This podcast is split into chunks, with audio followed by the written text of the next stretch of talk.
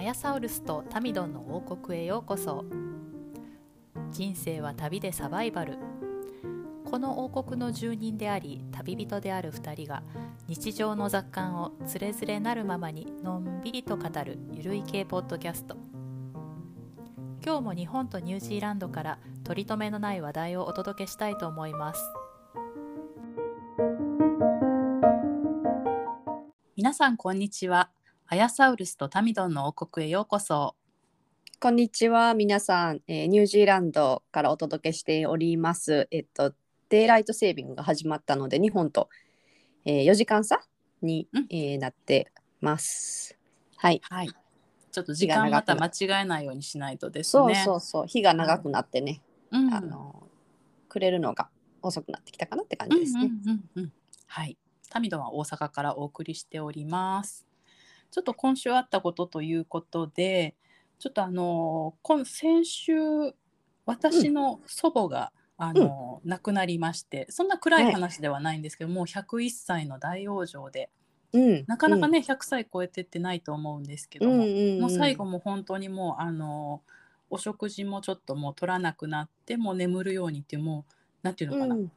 もう典型的な老衰っていうやつで、うんんもう最後もすごくね楽に行けてあのみんなから「よかったね」っていう感じで割と親戚一同あのお疲れ様っていう感じであの和やかな、はい、最後だったんですけれどもまあでも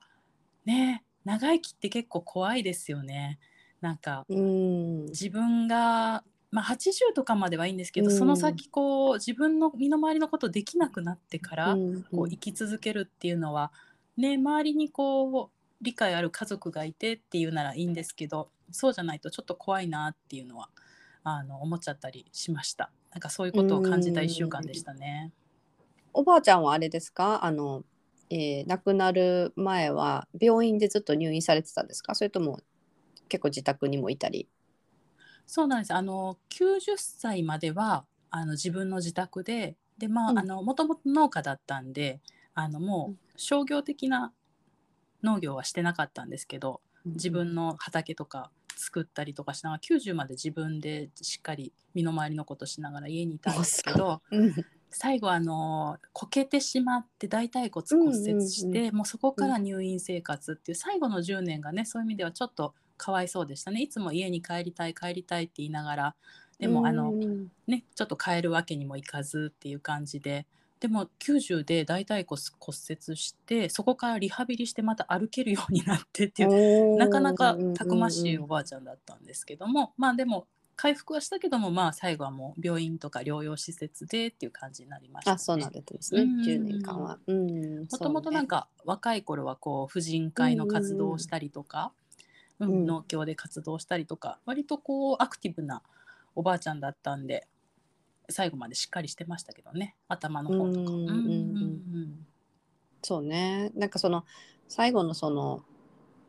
なんていうんですかね家でうんうんあの、ねあの最後の最後までうん家で生き、生活し続けるか、うんあのね、なるべくね自宅で最後を迎えたいですよね。そうねただでも子供には迷惑かけたくないしとか、やっぱりその辺いろいろ考えちゃいますねあ。ーそうですね。うん。まあね、子供に、うん、子供に頼ろうとはやっぱり思わないですよね。思わないですね。う、ん、頼れないだろうね。 で、なんか全然違うところに住んでそうで、私。そう気持ねち的には、うんうん離れたところにいてそうな感じがしますね。まあでもうん最後の最後そういう施設とかあのシニア向けマンションとか入るにしたら、手続きとかちょっと手伝ってもらわないといけないのかなっていう感じでね。うんうんうんうんうんそうね。さあアヤサウルスは今週どんな感じでしたか、あ、もういいんですか、私の話あで。いいです よ。あ、私はね、あのね、何も特になくて、あの、今日、あの、今収録してるのが、えー月曜で。あの、えー、ジョーさんが、ジョーさん、ジョー様が亡くなったので、クイーンエリザベスが亡くなっあたか は。らいはいはい、このはい。あの追悼の祝日であの今年は3連休で、あ今日がその祝日なんですね。そうなんですよ。で、まあ、3日連休あるから何か見ようかなと思ってあの、ネットフリであのニュージーランドとか他の国もそうだと思うんですけど1位に今なっているあのダーマーっていうえええあの実際にあったあのウィスコンシン州のミルウォーキーかなの出身のあの連続殺人犯の、えうんえー実話に基づいたドラマを、えっと、見始めて今10エピソード中今8まで来たかなおー7まで来たかなおーおー7話まで1はどれぐらいですか長さ1時間ぐらいかなうんあるかないかかなぐらいで結構あのネットフリックスでそういうリアル犯罪系のなんか番組、結構あるじゃないですか。うんうんうんあのなんかすごいね興味あるんですけど、うんなうんんかもう,、もう見るからに怖そうでねあうんのうんちょっと手をつけられてないんで、ちょっと今日はその話ちょっと聞いて、今後見るかどうか決めようと思ってま した。怖いっていうかねこの作品はすごくあのなんていうのあのちょっと気気分を害す感じああちょっと後味が悪いのうんうんうんだいぶなんか、うんうんうんおおって感じのあうんーなんだろうで実際さあのこの、えー、17人の人を殺害した人の話でうんうんであの羊たちの沈黙のハンニバル・レクター並みの人物で、ええもう残酷なんだ。うん、すごく残酷であのでそのまあ遺族にしてみればなんかこんなドラマまた作ってって感じで、あのうんうたまったもんじゃないと思うんですけれども、うんなんかその作品という観点から見るとあのすごく俳優さんがあの演技がものすごく上手っていうのとうんあのなんていうのドラマドラマとして見てもうんあのよくできてる、へーなと思っでだからそれついついなんていうの、あんまりこう私もその連続殺人事件とかなんかそういうなんか FBI のなんとかとかそういうののあのドキュメンタリーとかそんなにあの好きで見る方じゃないんですけどたまに見るけど、はい。このなんかドラマとして、うんあのよくできてるなと思って見て、えーついついちょっと見てしまってるんですけどなんかその犯人うのん心理とかもこう描かれてたりするんですか、そういう感じではなないんかねすごくね、あのーいやーなんかうんな謎まあまあまあ孤独で孤立してた人なんだろうなとは思うんですけど、ままああ、で特もにちょそっとの、うんあ普通の人にはは理解しがたいような感じなんですかねそのいやも行う動全自体然が。うんちょっと理理解ちょっとえー理解不能、うんうんうんなんだけどあの、えっと、特にそのこの人に関してはその幼少期にあの例えばあの親からの虐待があったとかうん性的な虐待があったとかそういうわけでもないんですよね。うんでなんかあの父親はあのなんか博士のあなんか PhD を取ってる科学者みたいな感じでうんうん確かでまあ母親と父親は不仲だったからうんあの離婚するんですけど、うんでも離婚したのもその、えー彼が1718とかの時でああもうあれだねもう思春期そもうね終わり、ねお悔しいまあ、落ち着きみたいな、ただそこからなんていうのかな、あのまあ、何をやってもうまくいかないうんうんみたいなあの、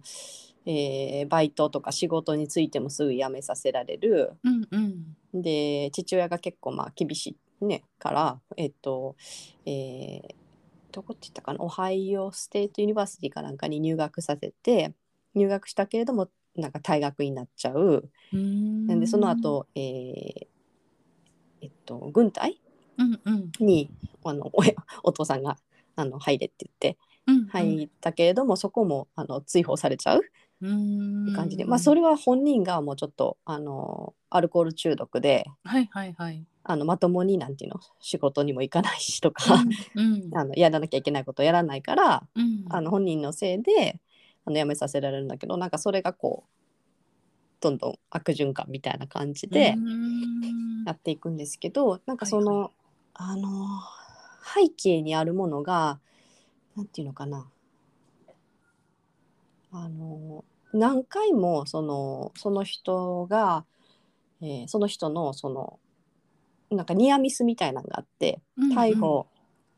そここでここでこう発見されてもよかっただろうっていうというようなのが何回かあってうんまあそれは17人の人もね殺害してたらねうんうんやっぱりあれななのんか警察のそのうん警察とか捜査機関のそういうミスみたいなのも重なってみたいなそうそうそう重な感っじでうん怠慢とあとその、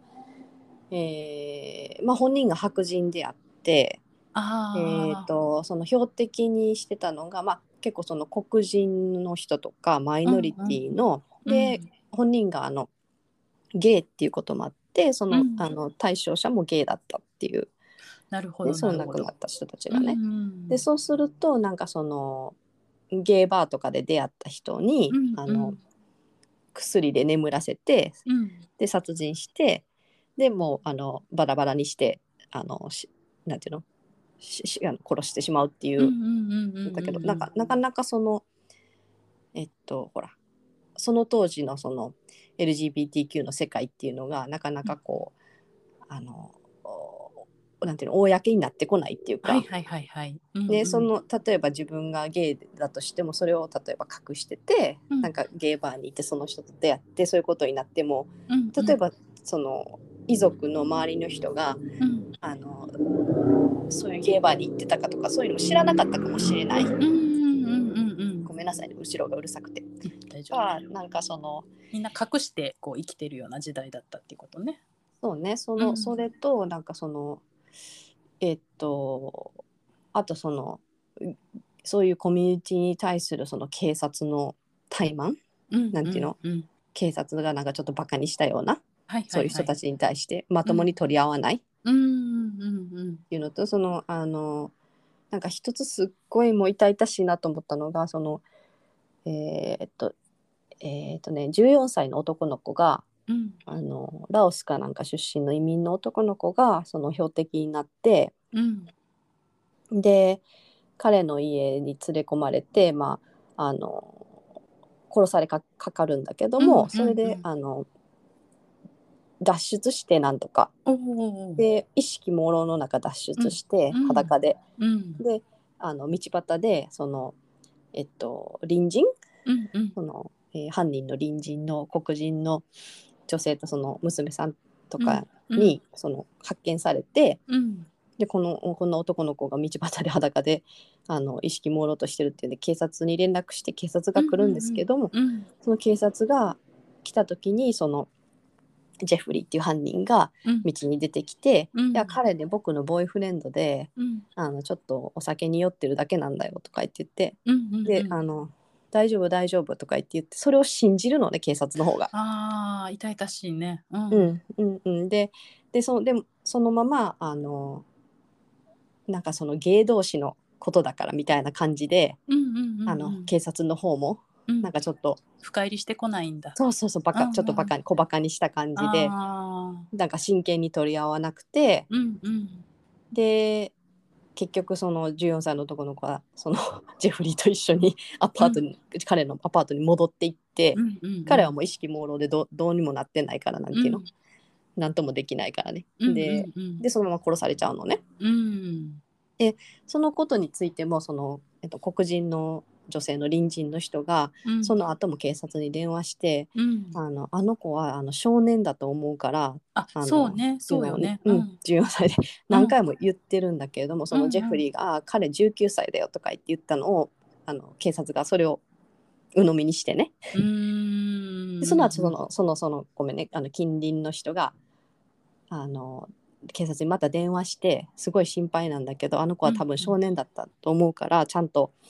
あの保護し見てにあ行げっててくみれたいなね保護してくれって言ってるのにかかわらずあの実際のその録音が残ってるのね警察とのやり取りえーその。うなんだ。うんうんうでん警。察があの「いやいやもう対処したから」みたいな「うんうんうんいやいやもう大人だったからあれは」とか言って言って、うんうんうん。そしたら「いや大人のはずないよ」って言って「何歳だったの?」って言ってそのうん。隣人が言ってもなんか「ああ」とか言ってなんか「適当に大丈夫大丈夫」みたいな来たのねそうそうそうそうそううんうんうんうんはぐらかしてででその隣人の人も何度も警察に連絡してて、うん。いあのい人やね。うん異臭がするとか、うんうん。なんか夜中に変な音が聞こえるとか、うん何度も文句を言ってるにもかかわらずやっぱりそのあの取り合ってもらえないんだ。取り合ってもマイらえやっなぱいりマイノリティっていうようなこともそう相まってよね。そうきと相まってねうんうん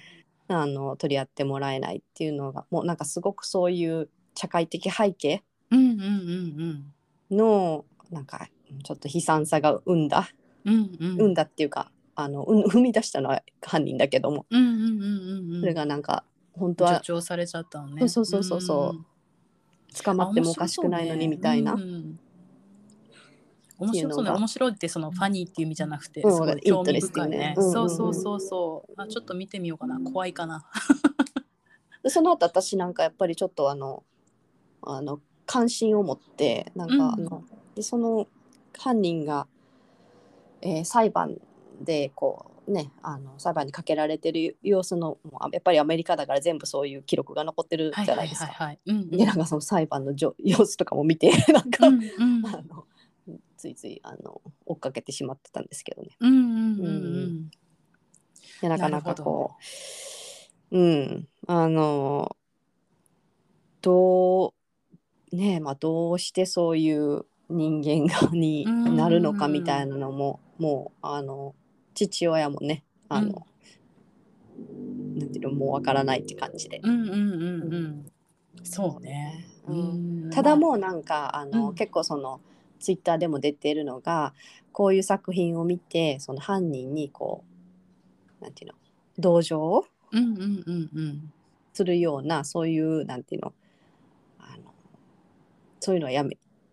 やのやめた方がいいみたいなのがあ結構ついてる、はいはいはいはいどうしてもドラマ仕立てになるとそういうそうね心情を抱く人っていうのは出てきちゃうもんね。そうね、うん、ちょっとそうね犯人寄りにね。そうそうねうんううんうんうんんまあでも絶対許されざることだし、そうねね、そうあの理解できなく理解多分できないんだろうねなんかもうそういうのはね。うん、うんっていうねなるあほのど。話でしたはいいちょっと機会があれば見てみたいと思います。はいはい、はいじゃあちょっとあの話は変わって今週のテーマに移りたいと思います。はい今週ねちょっといろいろ考えたんですけど身近なところであのなんだっけあなたはマクドナルド派モスバーガー派っていうような感じからちょっと そういう話をしたいかなと思います。あの日本ではそのその2つなんですか、モス派なのかマクド派なのかみたいな。この2つが大きいと思いますね。いろいろあるけそうどなんだ、うん結局、うん、一番なんかメジャーなのがやっぱりマック派かモス派かみたいな感じですね。うんうんうんううんんちなみに私はもう断然今はマクドナルド派なんですよ。あそうなんで す意外。もうねあのあのやっぱりなんといってもあの食べやすさ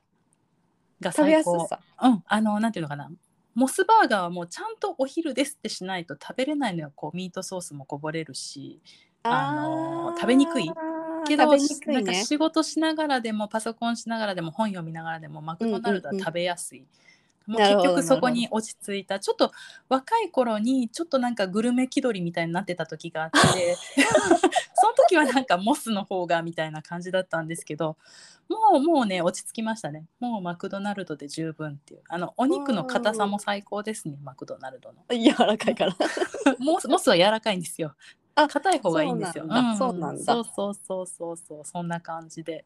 そちらはあれですか、なんかうそういうマック派、モス派みたいなニュージーランド、まあモスバーガーはないでしょうけど、なんかそういうのってあります派閥みたいな。ん。派閥派閥っていうかねあの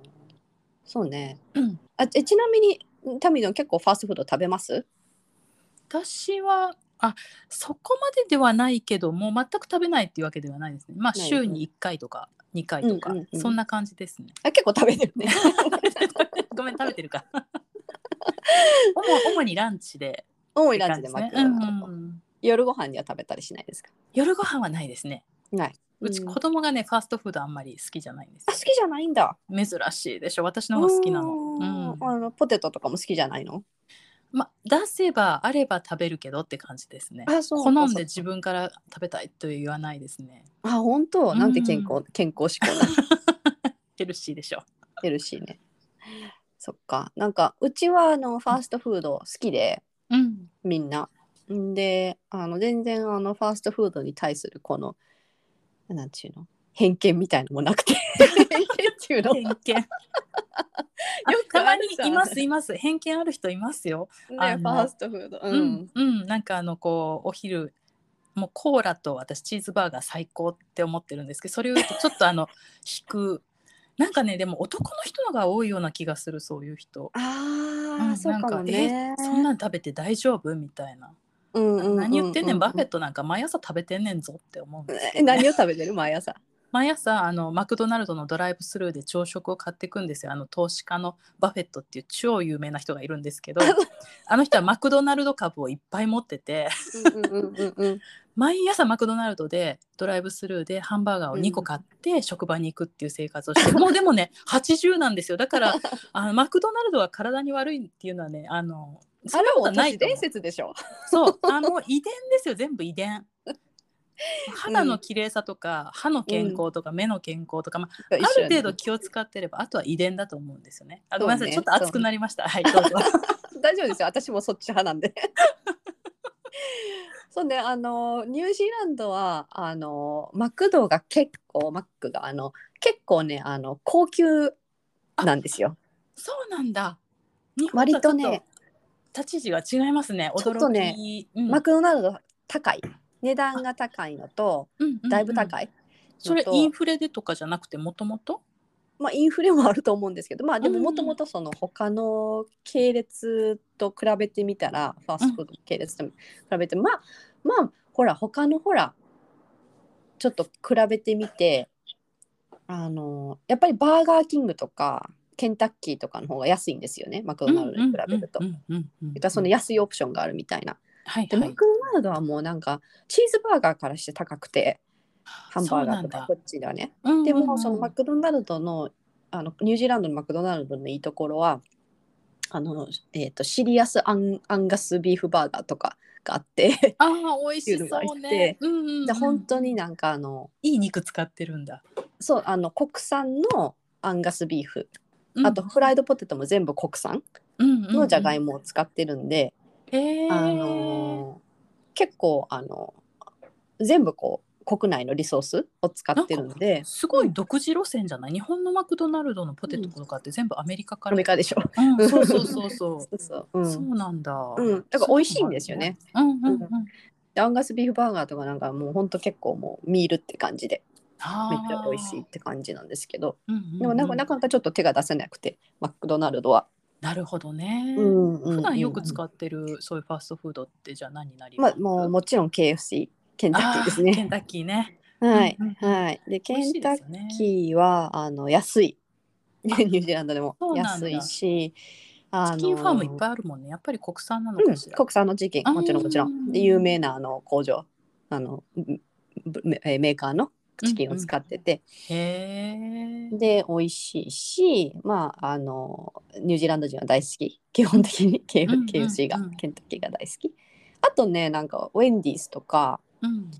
えーカールズジュニアとかバーガーキングとか最近タコベルが来てあタコベルねあ私もなんかこの間ちょっとあのスーパーのショッピングモール行ったら日本もタコベルがあって、うんうんうなんか、うんあいつの間にできたんだと思ったんですけどね、うんうんそうそうそうなんかありタまコすベけルど、ねも、試しましたタコベルまだ試してないんですよ私もなんですよどうなんだろうなと、家ではたまにタコスするんですけどうんうんねうんううん、んそうね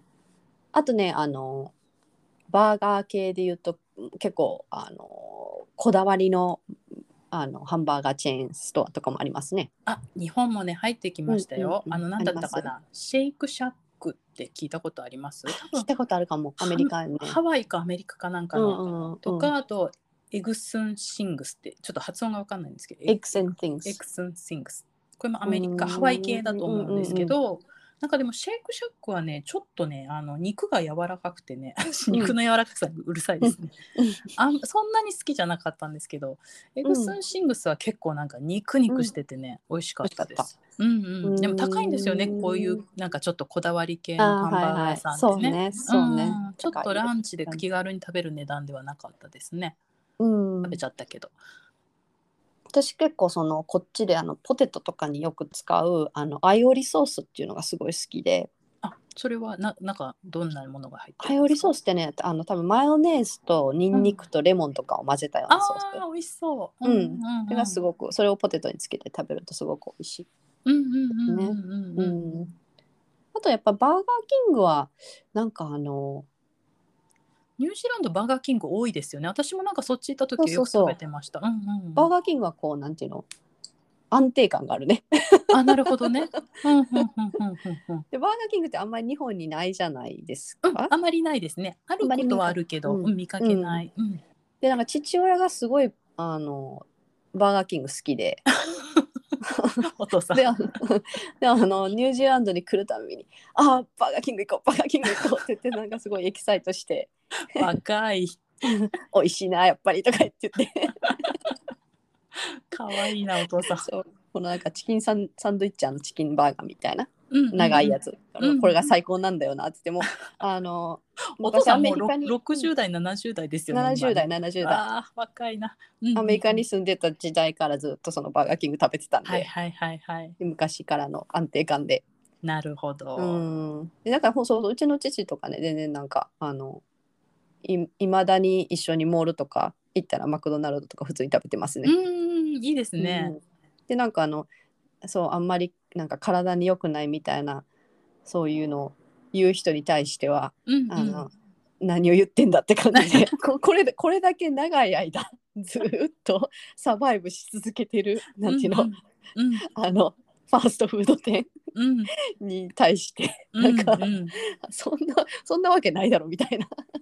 あのあれですよね健康に悪いっていうのはたまにこうアメリカとかで聞くあの毎日毎日もうんうんうんうんそればっかり食べて、でコーラもすごい量飲んでとか、ね、そああいう。あそこまで行くと健康に悪いんとそうね思うんですけどそ,、うんんな週ね何回かちょっと食べるぐらいでそんなって思いますけどね。思いますよね。うんそうコーラ、うちもね、あの、それは飲まない。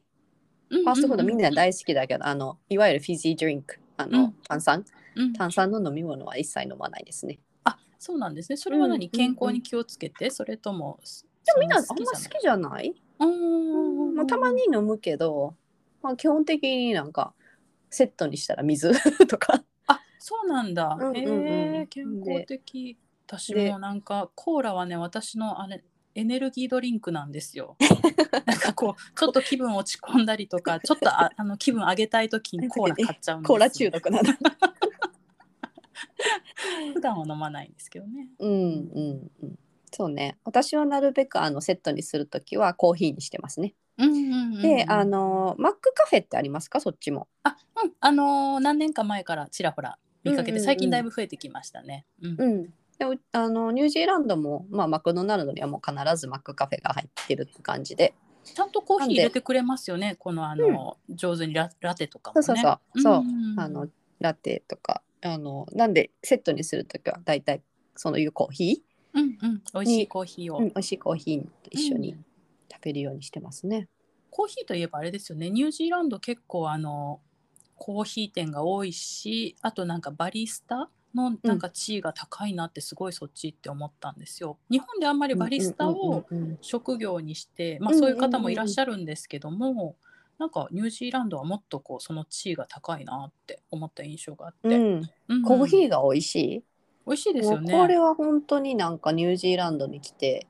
嬉しいところそのカフェ、うんうんカフェカルチャーのこの充実したことみたいなそうね そうね、うんうん割とオーストラリアもねなんかあのカフェカルチャーが充実してると思うんですけど、んそうあの本当にあのお店お店のなんていうの、うんカフェカフェごとのなんか美味しいうんコーヒーみたいな感じの、うんうんまあどこのコーヒーが美味しいみたいな話に出ますし、うんうんよくあるのがあのラテじゃなくてフラットホワイトこっちでいうフラットホワイトっていう、えーミルクの量が、えっと、ラテよりも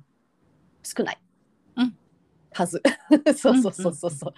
少ないなミルクのあの泡立てる感じがラテよりも少ないな私作ってたんですよね 忘れちゃったあそうへえそうそうあのあのコーヒー文化がすごい大事なもんなんであうの、んタイ料理屋さんで働いてた時にコーヒーも作ってたんですよ。はいはいはい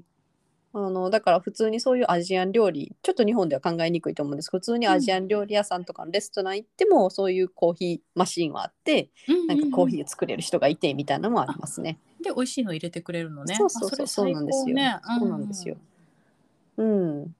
なんであの逆に言うとああいうスタバとかああいうチェーンのコーヒー屋さんがあんまり増えないかな、うん。うんまあ、あることはあるけど、地元のそういう美味しいコーヒー屋さんが頑張ってるって感じそうね。ね各、うんかかかか各カフェが頑張っ各てる。カカフェが、 うん、しかもあのお客さんもそういうチェーン店よりもそういう方を好むってことだそもうんねね。そう需要があるんだよね、うんうんきっとね、うんうんうんもうあのレギュラーカスタマーが、うんうんううんんいてるっ、て感じですね。うん、うん。なんか専門学校とかも結構そのバリスタコースとかありま見すありかますよ。ね見かけす。ますよね、普通になんかどこの学校あでもの見かバけるリスタ大会みたいのもあるしね。うん、あ日本でもねそれはねあるみたいなんですよあただそうななんんかだそこまでなんかこう庶民に浸透してないというか、うんうん感じはそうねしなんかさ、ますね日本で言うとさコーヒーってなると割とこうまだまだなんかアメリカンコーヒーっていうのあの普通のはブいラはッいクはコいーヒはーいにミルク入れるみたいなうんうんうんうんうん結構そんなん主流じゃないですか。まあまあまあそうですね、まあまあおしゃれなところ行くとうんあのラテとかもありますけど。でそっち系じゃなくて日本はなんていうのかなあのなんなんどう言ったらいいのかなちょっと高級路線なんだけどそういうこまあ言ったら米田コーヒーみたいなうんうんうん。わかります米田コーヒーチェーン店の、うんああいう感じのコーヒーショップはね増えてきててあの似たようなお店で星のコーヒーとかあと大ド阪トールはあちょっとねそういうのとはねちょっと違う一線を隠してて、店内がすごいゆったりしててソファーみたいな席があーはいはいはいはいはい。であーコーヒーも一応こだわりのコーヒーは入れてるけど、うんうんうんそういうニュージーランドみたいなタイプのコーヒーではなくてこうなんていうのかなこうちょっと洒落たこういうなんか高級なコーヒーカップに入ったコーヒーを入れてくれるみたいなわかる、あーへー はいはいはい。 大阪だとなんかその星のコーヒーの大阪版みたいな感じで桜コーヒーとかでうん大体どこのお店にもあの名物のパンケーキがあったりとかしてちょっとなんていうのかなあー純喫茶の現代版みたいなはい感はいはいはいじはいでちょっと高級にしたような、そそうだうろうねいうお店が増えてきてるからちょっとねそのニュージーランドのカフェ文化とはこう路線が違うかなっていう、うんうんそこはそこでねすごい美味しいし大好きなんですけど、ううんんうんうんうんそういうのもありますそうね。こっちのカフェってカフェのそのお料理もね結構充実してて うんうんうんあのいろんな食べ物が出てくるんですけど、まあ、その料理も含めて結構そのどこのカフェが美味しいかみたいなねうん話になりま。すね。うんうんうんうんなんかそっちってパンケーキの横にバナナの焼いたやつソテーなんていうかソうテーしん、たあるねついてあるったりあすれるがね大好きだったな。焼きバナナたまんない。 あそう美味しい。そっかなんかあんまりスフレスフレパンケーキとかは出てこないけどねそうそうそう、そういうのはないよね。う。うんんあんまり。りないね最近あるのかな結構まあアジア人がオーナーのカフェとかだったらやってるかもあ、なるほどね。うんうんうんうん。まあでもカフェの中のそのインテリアとかもね素敵ですよね。素敵。う。うんそうね、なんかこう。ちょっとゆったりしてるよね、そちらのカフェってどこも。うそんなことない。なんかそういうイメージがあるわ。なんかでも忙しいね。本当にみんなさあの平日のあのそれはあ、モバータニンバグタテと。ィーアフタヌーンティーじゃないけど、うんうんうんうん。ねえあの混んでるところなんて本当にもうおじいちゃんおばあちゃんがうんうん。めっちゃみんな行ってるよ先輩ねで。ああ、そう。ううんん。 文化だから。ね、あとあのカフェといえばねあのパイね、あ、パパイイね。うんうんうん。あれはもうイギリスのあれかなイギリスの影響なんだろうねああいうあのペイストリーで作ったパイあそうかものミートパイとかね、うんあんま。に日本ではあまないりでなすよないねねない。私、うんあれね初めてだったんですよやっぱりニュージーランドに引っ越してきてあのああいうパイを食べるっていうのがはいはいはいはい。これまでのそのか海外での経験ではないっていうか、うんうんうんあのステーキとチーズのパイとかあうん。の、うんミンチとチーズのパイとか、はいはいはいあとあの甘くないやつね。ポうテトんもう乗んっうんかったパイとかもうパイもすごいパイ文化でうん。うんうんうんうん。どこのパイが美味しいとか、なんかパイ大会みたいなのがあったりとかああーりますね。でも子供たちは全然食べないですね。あパイを食べない。うん、もう全然すうんあの美味しいとも思わないみたいで。あそうなんだ。うラんサウルスはどうですか結構好きですか結構好きですよ。私はあのステーキパイ。あ それパイじゃなくてステーキが好きなんでそうしょなの。肉が入ってりゃいいっていう。肉肉って。そなるほどね。う。 うんそんな感じで、はい、皆さんもあれですね、ちょっとあの好きなファーストフードとか、えー、と好きなカフェとかそういったお話またね、どんどん聞かせていただければなと思います。そうですねなんかう今んさっき言ってた、そのニュージーランドではもうパイが、うんあのまあ、うんファーストフードのうん、なんていうの代表みたいなはいはいはい、はい、感じなんですけど、うんまあ多分こういうのね国によってもねあの自分の国のこのファーストフードはこんなんだっていうのがいろいろ違うと思うんですよね。うんうんうんうん例えばなんかあのなんかあのソーセージの入っウインナーの入ったなんかわからんけどチーズとかと混ざったこうあのあれかななんだろう細長いパイみたいなやつですかね。とかなんかなんかいろいろソーセージのロールとかなんかいろいろうんうんうん各国であると思いますのでまたいそういうあの話も聞かせてもらえたら嬉しいです。はいお便りお待ちしております。はえーいっと時間になったので、そろそろこの辺でえっとメールアドレスが、えー、podcast.dino@gmail.com となっております。podcast.dino@gmail.com です。はい、えー、ツイッターの方のアカウントが、アットマーク、ポッドキャスト、アンダーバー、ダイの、うアんットマーク、PODCAST、アンダーバー、DINO になります。またいろいろ聞かせてください。はい、その他何でもメッセージ、相談など受け付けておりますので、はい。はいじゃあ今週はこの辺でありがとうございました。はい、ではまた来週お会いしましょう。さようなら。はい、さようなら。